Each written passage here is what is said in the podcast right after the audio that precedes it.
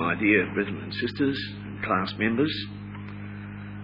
As we will have picked up from our reading this evening, we commence this evening with a consideration of those words of Joab recorded in verse 12. You'll recall the background to those words from our last class that Joab led the army of Israel, but he was leading them into a very, very difficult situation because two opposing armies, two armies that were the enemies of Israel, were coming together. And it was necessary that Joab encourage his men that they be ready for this conflict with their faith in Yahweh. And when we read those words in verse 12, they're very, very wonderful words. They're words that would apply in almost any situation where the ecclesia or a body of believers are under threat from enemies in any situation where the truth may appear to be endangered. And there are these words Be of good courage, and let us play the men for our people and for the cities of our God. And Yahweh do that which seemeth him good. We commit our cause into the hands of Yahweh. But on the other hand, we ourselves must be valiant. We must be men of the truth. We must be men of faith. And we must act in that way. They're very wonderful words. But I think we closed our last class upon the note that although Joab shows up here in probably his best light, yet really it's a little bit misleading because Joab had a sudden seizure of religion, as we might say, in a way that we don't commonly see in the life of Joab. Joab was very much a materialist. He was very much a realist rather than an idealist. And I think I do recall that we have mentioned in previous classes that those two qualities are both very, very important in the truth. We must be realists in the sense that we can identify the situation in which we find ourselves. It's no good being airy fairy about a dangerous situation or a difficult proposition that we might be facing. So we must be idealistic. We must be realistic, rather, in that we, we are able to see and discern with a spiritual vision the reality of any given situation. But as well as that, we must be idealistic in the sense that we know the ideals of the truth. We understand upon the basis of faith that the ideal is to put all trust and faith and confidence in Yahweh.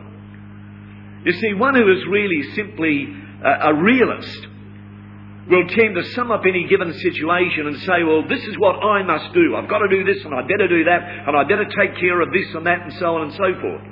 And there is an absence of the ideal of placing trust and confidence in Yahweh. And not only that, but in, in our idealism in the truth, we look beyond the present to the future.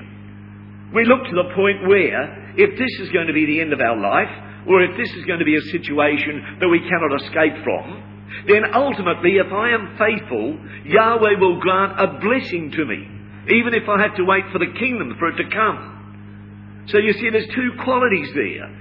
And they're both important, but they've got to be ideally balanced. They've got to be carefully balanced. The Lord Jesus Christ was a realist in the sense that he understood what was in men. He could read men. And he was realistic about that. He didn't try to avoid issues. He didn't try to run away from problems. But at the same time, we know only too well that his total trust and confidence was in his Father because he knew what was at the end of it all for him. That he would be raised from the dead and granted the wonder of divine nature and that he would ascend to his Father in heaven. And you see, Joab was very much a realist. And he summed matters up from a realistic point of view. And it's not usual for him to behave in this way. This was not a disposition or an attitude that he could ever sustain. He was not consistent. If we could read that 12th verse and say, well, there is Joab, there is the character of Joab, it would be all well and good, but we can't do that. Because we've already, in our studies since the first of Samuel chapter 16, seen numerous incidents involving Joab where he even resorted to ruthless cruelty and vengeance in matters that really should have been left in the hands of God.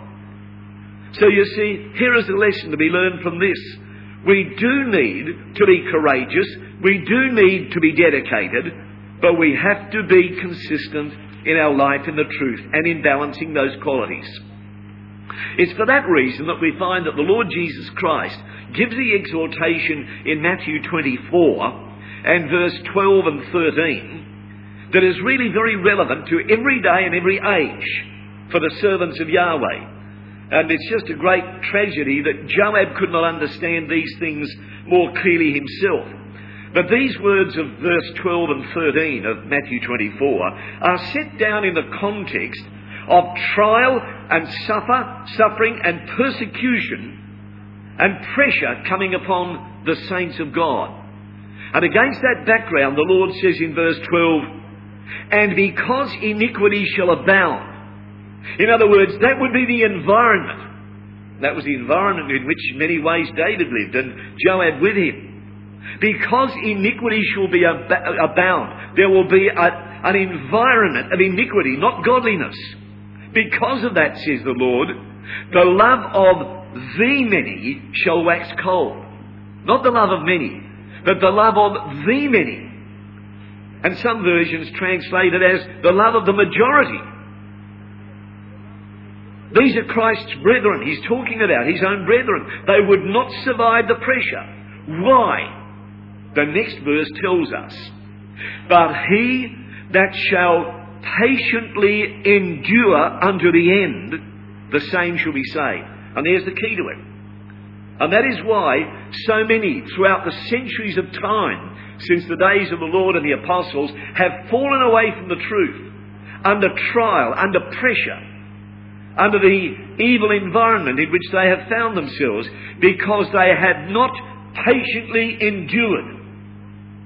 And you see, there's a very powerful exhortation there, isn't there? He that shall patiently endure unto the end. That is the person who will be saved. Joab, of course, did not come into that category. So his words are worthy of our consideration in any event. He says, Be of good courage and let us play the men. It's better rendered as Rotherham renders it, Be strong and let us put forth our strength. Or, it can be also rendered, Be strong and let us show ourselves strong. And you see, there's a bit of a contradiction there because in the first part of that verse, which we've just read in that way, be strong and let us show ourselves strong. Or, as Rotherham has it, be strong and let us put forth our strength. It's a bit of a contradiction to the last part of the verse, where he says, Yahweh, do that which seemeth good to him. See, if he'd left it at that, that would have been fine, would it not? If he had said, well, all our trust and all our confidence is Yahweh. But then on the other hand, first of all, he says, let us show the enemy how strong we are. So you see, Joab is a little inconsistent here. But at the same time, let us learn the lesson as to how he is inconsistent and where he is inconsistent. I'll tell you why we should learn that lesson. Because we, brethren and sisters, are comrades in arms in the same army in the warfare of faith. And that is really what Israel's army was to be, to be under King David.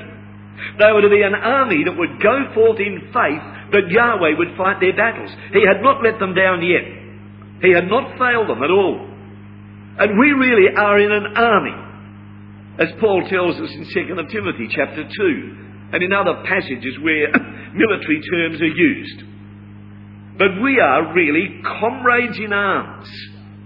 We're fellow members of the same army and we're engaged in the warfare of faith. And although the weapons of our warfare are not carnal, as were those of Joab, we are nevertheless fighting for the survival of the truth. First of all within ourselves, then within the ecclesia, and wherever we may be placed.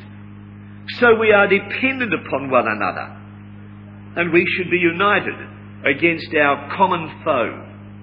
And our common foe our common foe is the flesh and the world. And so, under those circumstances, Joab returned and went back to Jerusalem because the victory was gained. The Ammonites had only one major city of any great consequences. that was the city of Rabbah, of which we read in chapter 11 and verse 1.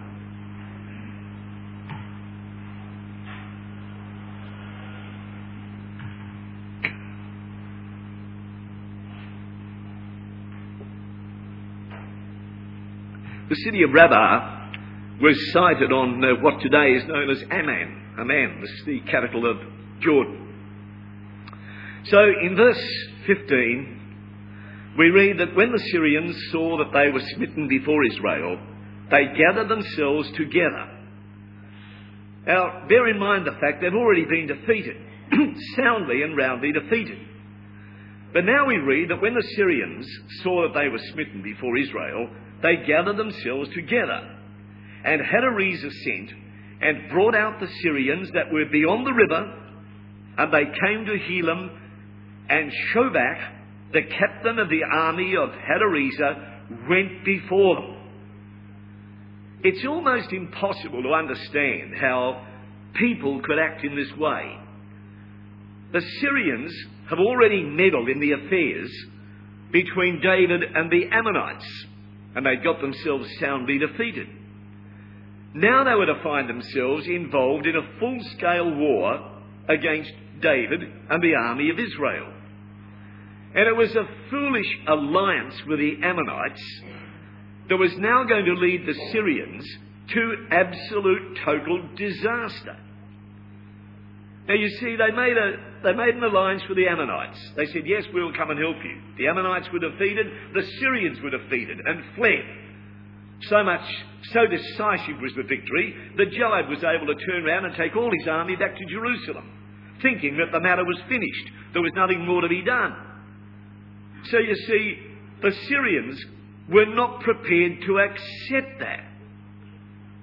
And you see, this foolish alliance that they had made with the Ammonites led them to this further disaster. So you see, we need to be careful as far as we ourselves are concerned that we do not make foolish alliances, especially with the world, and become involved in the things of the world. That we do not betray the principles of the truth. We think of men that we come across in our studies in this subject, men like Ahithophel, Shimei, Joab. Every one of them either made or is in the future, from our time of our studies, to make a foolish alliance that would lead to their own loss of life. So here is Hadarezer, and he is coming back for more of what he has already had at the hands of the army of Israel. And with the ignominious defeat of the Syrian mercenaries that had been there before, and this man, Hadarezer, was one of the most powerful monarchs in an area known as Aram, a very widespread area up to the north there of Israel and the, and the east. So this man probably felt that he's got to do something to save face. So he says, well, if that's what David wants, what I will do is get together a bigger army and a better army. And he takes, you'll notice, he takes them from both sides of the, of the Euphrates and uh, he assembles this great army, and he's going to now promote a national war against Israel. This is not just a matter of sending out an army. You read verse 15 carefully in verse 16, you'll see that this was some considerable army. So much so that David himself, as we find in verse 17, takes personal charge of the army at this stage. So this man, Shobach, is given the charge. He was no doubt a very good warrior. And it says in verse 16 that they came to Helam. Now, that's identified as an area 26 miles east of the Sea of Galilee. And that may well be so, but we feel we should mention that the word can be translated out as full force. And so, therefore, some versions uh, render this, and they came in full force. Actually, a place known as Helam has never ever been found. If it was anywhere, the Bible Atlas is identified, as we've said, in an area of 26 miles east of the Sea of Galilee. That means they had come down quite a way. A map here shows where the Syrian Empire was, with the uh, point on number six up here, with the point on number six, and they had come down, all that area down, toward an area just to the east. In other words, they had come back again into the area of Ammon. So in verse 17, it tells us that when it was told David, he gathered all Israel together and passed over Jordan and came to Helam. And the Syrians set themselves in array against David and fought with him. Now, I believe that we should note from verse 17 that there's no indication here that David has lost any confidence in Joab as the captain of his army. Nothing to suggest that at all. But rather, are we to see, I believe, that the war had become such a serious one. And remember now, this is David's sixth military campaign. This is the sixth one against the Syrians. That it was not just simply a matter of nation against nation, but in effect it was a showdown between the God of the Syrians and the God of Israel. And David understood that. He saw fit to take personal charge at the head of the army. And his personal presence would have done much to add to the greater zeal and dedication and courage of the army as they saw their own king out there. If only he'd gone out with the army in chapter 11 and verse 1 when the fifth, when the final seventh military campaign took place, we would probably not have had the disaster that follows in chapter 11 with David and Bathsheba. But he didn't do it then when he should have. So verse 18 gives us an idea of the army that was assembled there. The Syrians fled before Israel, and David slew the men of 700 chariots of the Syrians. Can you just imagine what a field of battle would look like with 100 chariots spread abroad?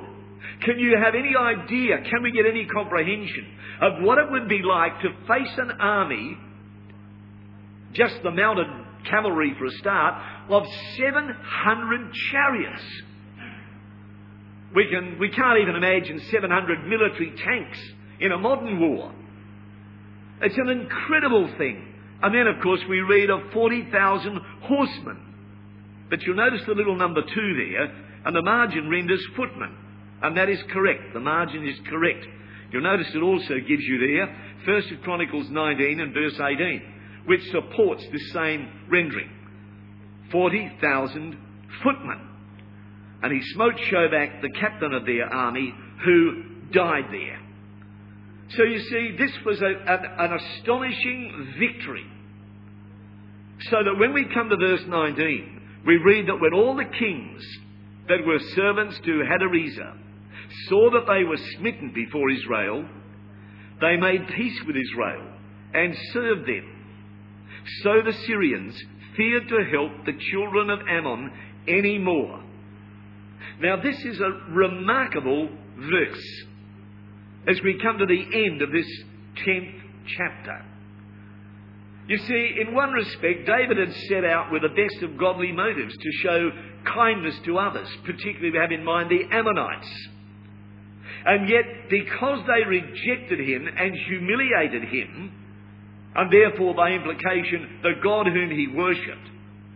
Out of that incident, David finished up extending his power and ensuring greater peace for his own people. The hand of providence is never far away from those who walk in the ways of Yahweh. It's, it's quite remarkable what happened here. He extended his power beyond what can really be imagined in many respects. But you see, because David trusted in Yahweh, and when he went out to war, his trust was not in the arm of flesh, but in the, the hand of providence, the God whom Israel worshipped. And Yahweh is never far away from those who walk in his ways and who trust in him. You know, a very beautiful uh, comment in that regard is given us by David himself in Psalm 37, which as we're all aware, is a very wonderful psalm. Psalm 37 and verse 23 and 24 give to us David's own experience in these matters. He says in verse 23, the steps of a man are ordered by Yahweh. You'll notice the word good there is in italics. He's not talking about a good man. He's talking about a man who trusts in Yahweh. The steps of a man are ordered, or as the margin renders it, established by Yahweh.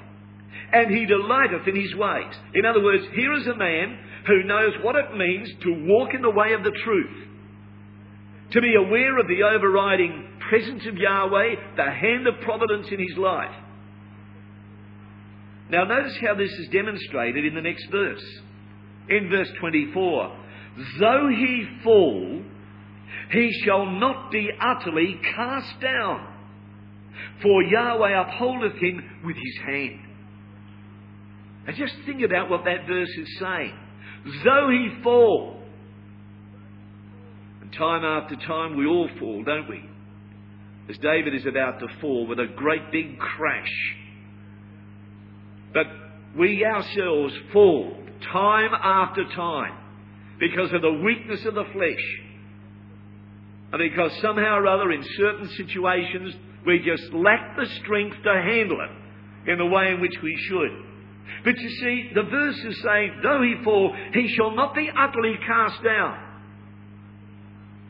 Now let me give you an illustration of what that verse means in the sense of applying it. Let us imagine that there are two of us walking together down a street on the footpath.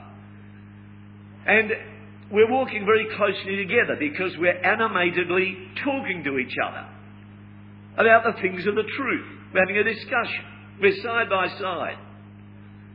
And one of us fails to see a rock lying in the footpath or maybe a gap and stumbles to fall as though to fall and would go down.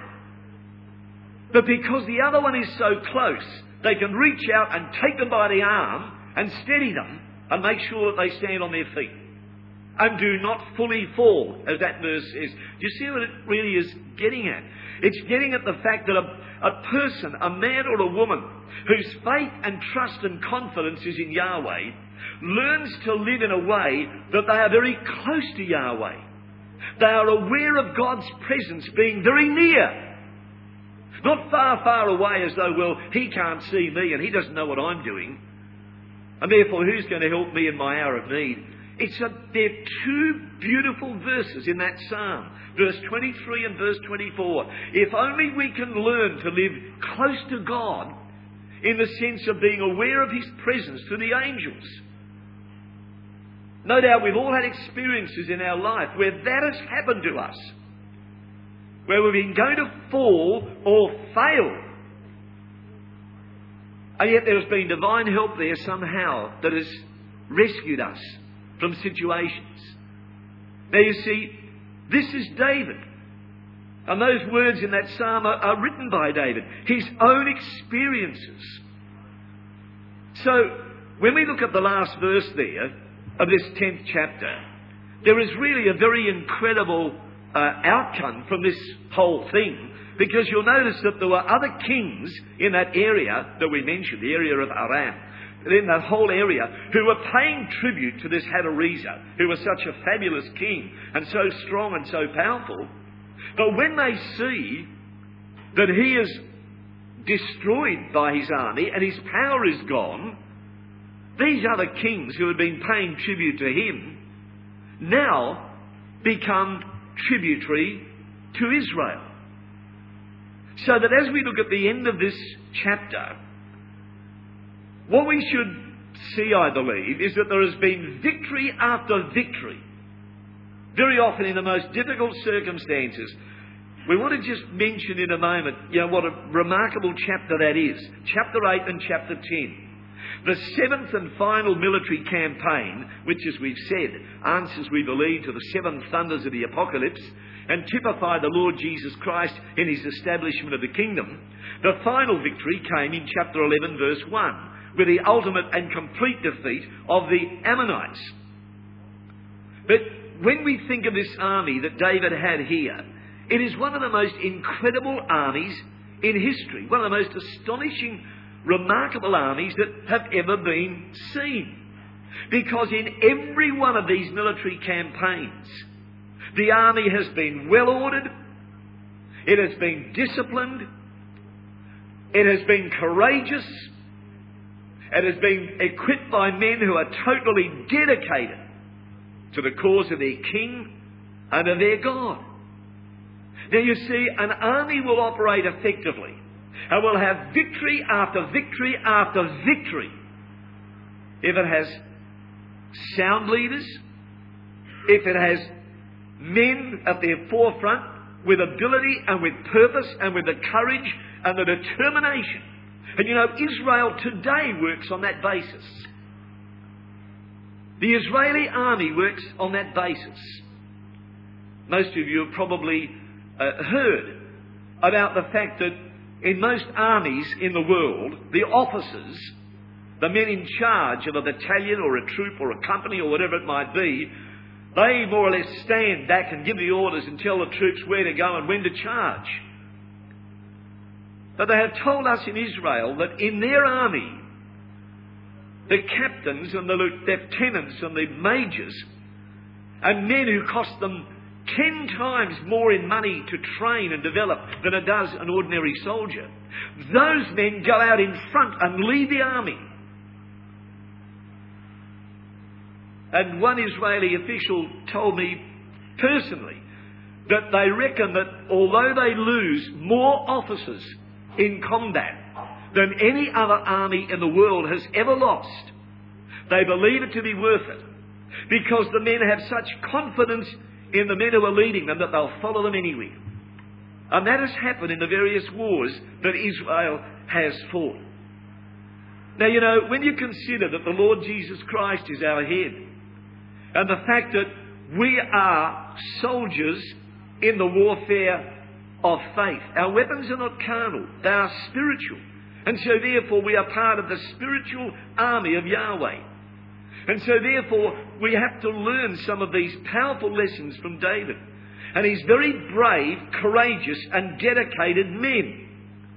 The well disciplined, totally dedicated army. And every man in that army would have had his own job to do. Everyone would have had a, a, an attitude that they would serve and that they would fulfill their duty with their whole heart. And so every man had to honour his responsibility in that army if the army was to succeed. And so, of course, it really should be in an ecclesia, shouldn't it?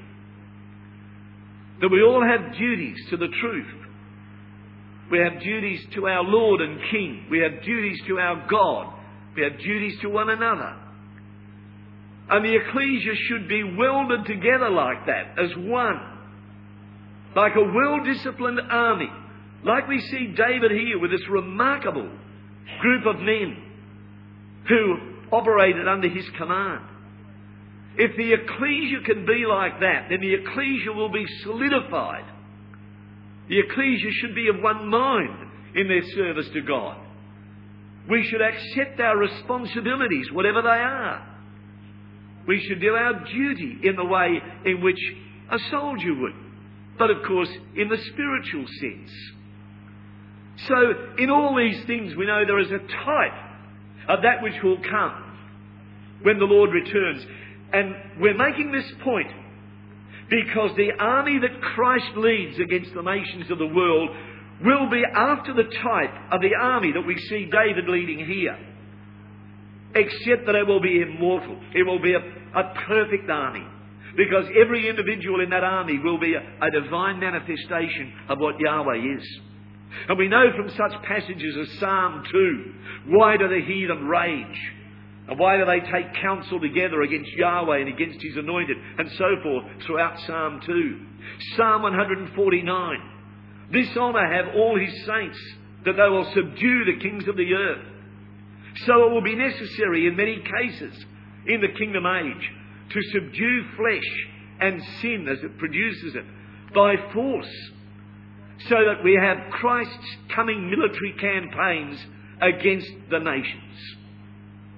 That's why we suggest that chapter 8 and chapter 10 are remarkable chapters because it is, these are not merely chapters relating matter of factly a few wars in which David had become involved. It is far more significant than that. You see, in these, in these seven military campaigns, we have the nation of Israel looking back to what it was under Saul, where they couldn't fight anybody. They could not even muster an army that would stick together and stand together. Remember, even back to the time when, uh, when Goliath was there, going back to 1st of Samuel chapter 17, and from then right on until the disastrous end of the army, virtually, in the final chapter, chapter 31, when the Philistines poured down across the valley of Jezreel, up Mount Gilboa, and destroyed Saul and Jonathan and his sons, and, and destroyed the, the army of Israel. Were they well disciplined? Of course they weren't. Were they dedicated and courageous? Of course they weren't. Because they hadn't been taught those things. They had no sound leader at their head. Their leader was Saul. What sort of a man was Saul? So you see, picture Israel as being a, a, a, cringing nation, in effect, in the days of Saul, dominated by the Philistines and anyone who decided to have a go at them in any way, whatever. They have come from this downtrodden state of being so lowly that they were contemptible in the eyes of other nations to the point where now they are a formidable power, a great expanded empire, a nation. So these chapters are really recounting an incredible national transformation under the leadership of David whose faith and confidence was in Yahweh. You see, there is the type of the kingdom age. And that is what it's going to be like. Exactly like that. Only, of course, far more so. Now, with those thoughts in mind, let us turn our attention to chapter 11. But as we do so, and we know that what we are going to be dealing with here is David's fall from grace, if we might call it that, in his sin with Bathsheba which incidentally we will endeavour to deal with in, uh, in a proper and a dignified way without, uh, without trying to um, uh, over dramatise the, the incident itself. David himself later on was very pleased to accept his responsibility in regard to this by writing psalms such as Psalm 32 and Psalm 51 and gave them to the chief musician and said, These are to be played in the, in the temple when it's built. These are to be sung in the temple. The example of my own folly, I want to make public before all Israel so that they might learn from my mistakes. What a wonderful man he was. But as we, as we open this 11th chapter now, we would like to just briefly draw a parallel between what happens here and the times in which we are now living. We are living in a hedonistic, humanistic society where basically the main ideal of almost every individual upon the face of the earth, and nowhere more so than in the prosperous Western countries, is the seeking of pleasure and self gratification. When we come to study this chapter, and David's circumstances here, I want us to be able to equate not just simply this as a historical incident of failure, but equate ourselves with this situation. We're living in a society that is obsessed with these things hedonism, humanism, pleasure, self gratification. And you know, when the Lord Jesus Christ was describing the state of the world when he would come, we all know only too well that he said, as it was in the days of Noah and as it was in the days of Lot. And it seems to me, whenever I've read those words or they've come to my mind, that the Lord cast his mind back through history and brought to mind what to him were the two most evil periods in human history, particularly in relation to the people of God. And he had the days of Lot and the days of Noah in his mind. In the days of Noah, it was noted for almost a total lack of spirituality. The days of Lot were noted for a lack of morality. The days of Noah were an unspiritual society. And you see, brethren and sisters, how those two things, although they represent two different epochs, they come together in the age that is going to herald the Lord's return. In the days of Noah, a lack of spirituality. In the days of Lot, a lack of morality, an immoral society. The Lord says, as it was in the days of Noah and in the days of Lot. So we see about us everywhere a lack of spirituality. Hardly anybody is interested in religion or spiritual things anymore, or the, the values that any kind of religion will place upon a person. And there is a total lack of restraint in moral things in society.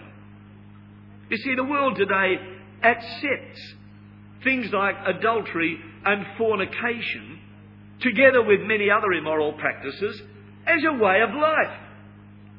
In fact, when was the last time you ever read in the newspapers or heard on a news bulletin or, or for that matter, heard anyone in your work environment or anything else at all talk about the subject of adultery or fornication? Nobody even talks about those things anymore because they're no longer even recognised. They don't matter. They are an accepted way of life. And because of that, the world is paying a fearful price. Let's be sure we understand that. Sometimes we might think, well, we're not of the world. But because people in the world do what they like, they don't have any spiritual values, they don't have any moral values, they must at least have a good time. They don't have a good time. They don't have a good time. We, have a, we live in a world of more broken marriages, broken homes, little children cast aside, no really genuine relationships between men and women who cast each other off when they get sick of each other. There is an incredible increase in the last 20 years in suicide because people just opt out of life. They just can't face it anymore. The rates of suicide in many parts of the world have never been higher in known history than they are now. People just can't, they can't handle it. They can't live with it. So there is increasing suicide. There is violence in every form of, that you can imagine. Vice.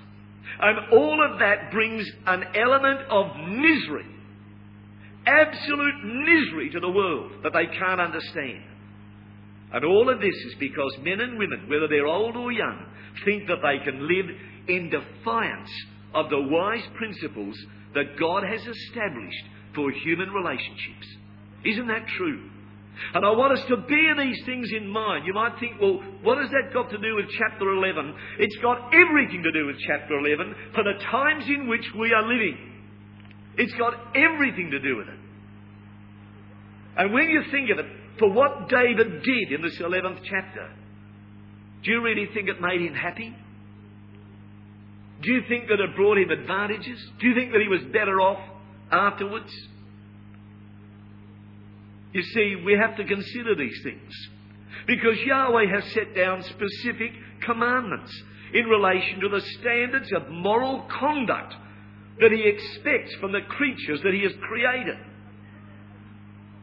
And the world has ignored them or repudiated them or simply sneered at them. Others simply forget about them because they don't hear about them anymore. You know, when you think of values as far as the world is concerned, God has condemned murder, but He has also condemned with equal disapproval things like adultery and fornication. Now, how many people commit murders in cases, in countries where there is a justice system? In a lot of countries in the world today, a person who is found guilty of murder is just simply hung or put before a firing squad. Even in the Western world, with a failure of the justice system virtually, they will go to jail for some considerable time. So therefore, people really think twice, don't they, about committing murder. They really do, because they know they'll get locked up if they do that. But what about things like adultery and fornication? Well, to get involved in a way of life like that, nothing happens. No one worries. Those crimes are no longer punishable. They no longer even carry a social stigma, such as they did when, when many of us were much, much younger. No one really cares about these things anymore. You know, brethren and sisters, I want to emphasize this tonight so that we will get this firmly fixed in our mind in relation to the times in which David lived. Because in the times in which David lived, the punishment for what he did was to be stoned to death. And even, even for other crimes, of moral crimes, there was great uh, punishment for things that were done that were very, very wrong in the eyes of Yahweh. If we remind ourselves of the words of Ecclesiastes chapter 8 and verse 11, here is the fatal philosophy of the world. I guess it's always been the fatal philosophy of the world, but never more so than today. In Ecclesiastes 8 and verse 11, a verse that we know only too well, because sentence against an evil work is not executed speedily, Therefore, the heart of the sons of men is fully set in them to do evil. And that's the world. That's the world today. I mean, those words are directed there for us. Don't misunderstand me. I'm not saying that, that Ecclesiastes chapter 8, verse 11 has to do with the world. I'm speaking about the fact that it defines the fleshly human reaction to a given situation. Where there is no punishment, it is easy for flesh to regard it as there being no crime. And today no one worries about those sort of things. And we have got to worry about them because they are related to what we are. We are a separated people and we've got to remain such. We are the Israel of God living among the latter day Canaanites who are all around us. We live in a world of Canaanites. And look what happened to Israel in the midst of the Canaanites. In Psalm 106 and uh, verse 34, 35, and 36. These are words that we know quite well. What did Israel do here? They did not destroy the nations concerning whom Yahweh commanded them, but were mingled among the nations and learned their works, and they served their idols, which were a snare unto them. So you see, these things are really basically very, very important. And I want to be sure that we all think about this. And we, we can't afford to allow ourselves to get swept away in the world in which we live today. You know, whatever happens, we've got to help one another to stand firm against the influence of the Canaanites that will come into the very ecclesia itself you probably know as well as I do that there are uh, many ecclesial situations in different parts of the world where there is very, very strong worldly influence. I've been to some of these ecclesias and seen the, the, the outcome of, of a, a, a, weakened attitude towards standards in the truth, standards of morality, standards of spirituality, standards of, of, of the study of the Word of God itself standards of dress, whatever it might be, the, the gradual wearing away through the pressure of the world upon the ecclesia of God. So David had to learn these things, brethren and sisters. Not that he didn't know them before, but they had to come home to him very strongly because of his own bitter personal experience.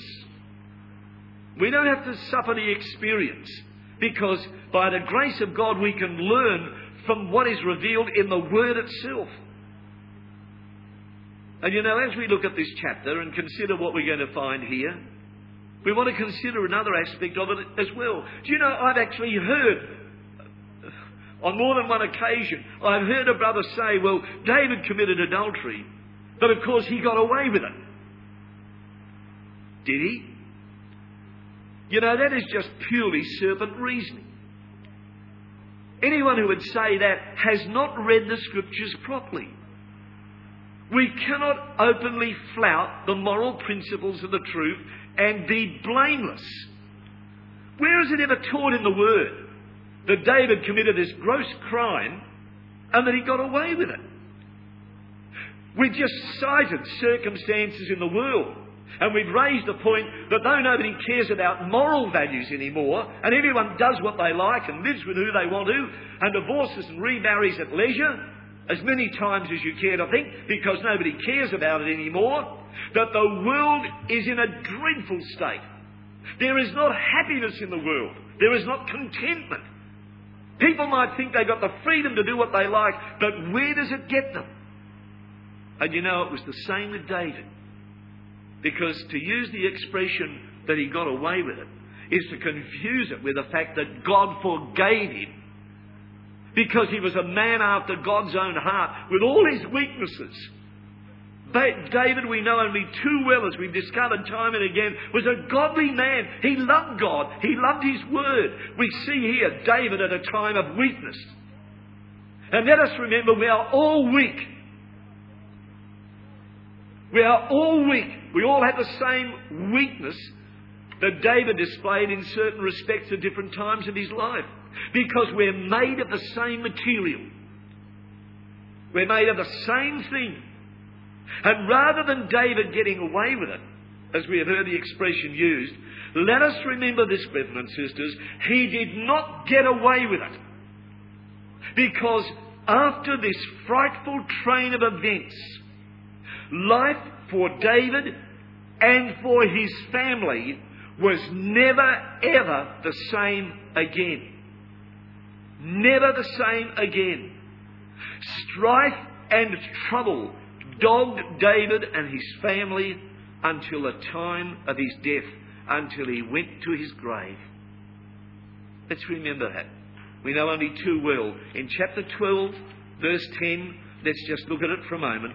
We know the verse quite well. Nathan comes to David, and although David finds forgiveness by the grace of Yahweh, Nathan says to him, Now therefore, the sword shall never depart from thine house, because thou hast despised me, and hast taken the wife of Uriah the Hittite to be thy wife.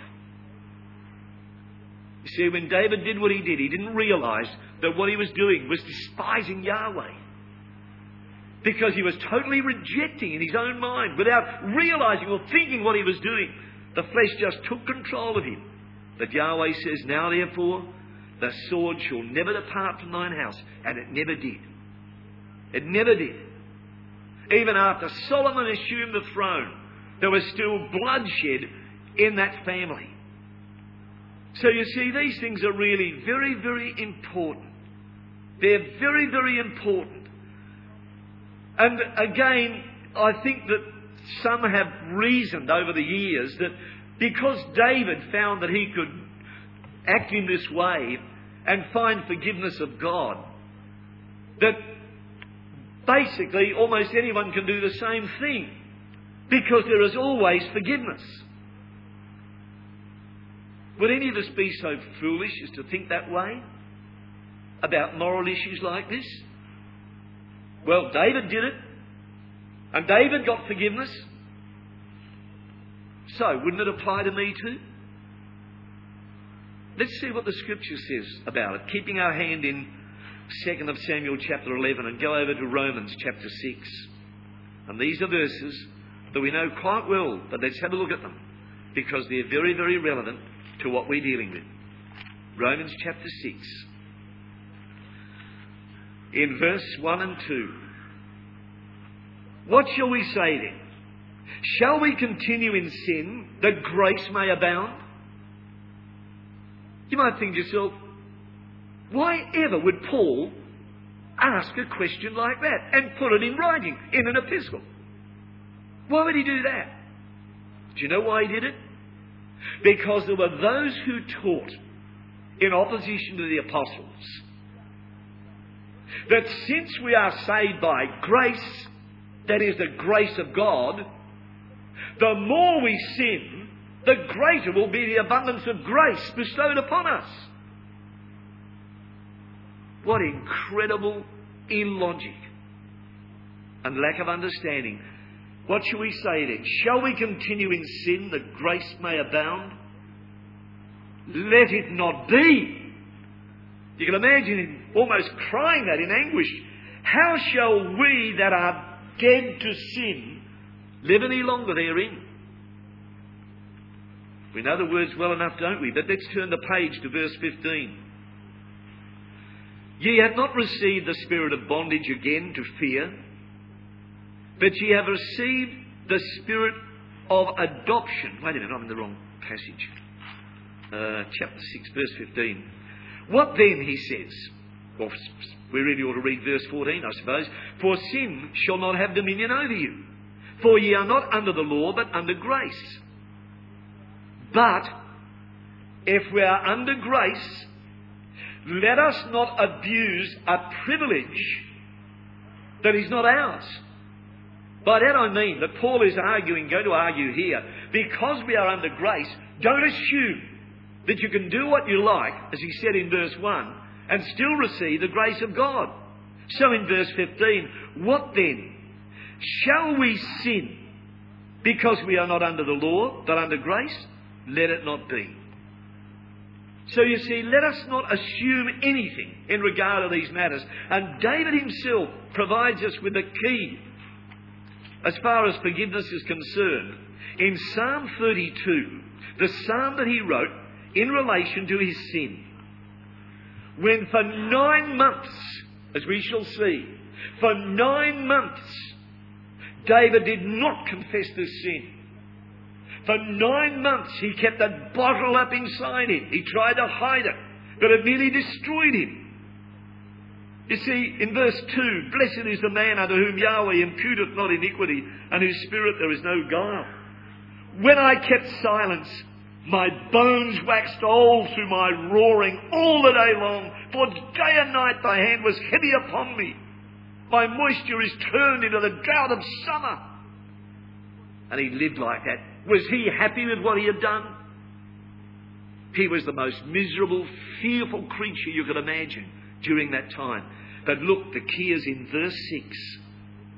For this shall every one that is godly pray unto thee in a time when thou mayest be found. Surely in the floods of great waters they shall not come nigh unto him. Notice the emphasis there. For this shall every one that is godly. In other words, a person of integrity in the eyes of Yahweh, in the eyes of the Father. One who really, from the depths of their being, loves God and loves His Word and loves His truth. And until we go to the judgment seat, brethren and sisters, we won't really know whether we qualify in that regard in the eyes of our Lord Jesus Christ or not. So shall we continue in sin that grace may abound? Let it not be. And those are the primary lessons that we're going to have to learn, and others, many of them, as we go along through this chapter, as we come to chapter 11. So the chapter begins with the words that after the year is expired, when the kings go forth to battle, that David sent Joab and his servants with him and all Israel. They destroyed the children of Ammon and besieged Rabbah. But David tarried still at Jerusalem, where he should not have been. And God willing, we shall see more of that at our next class.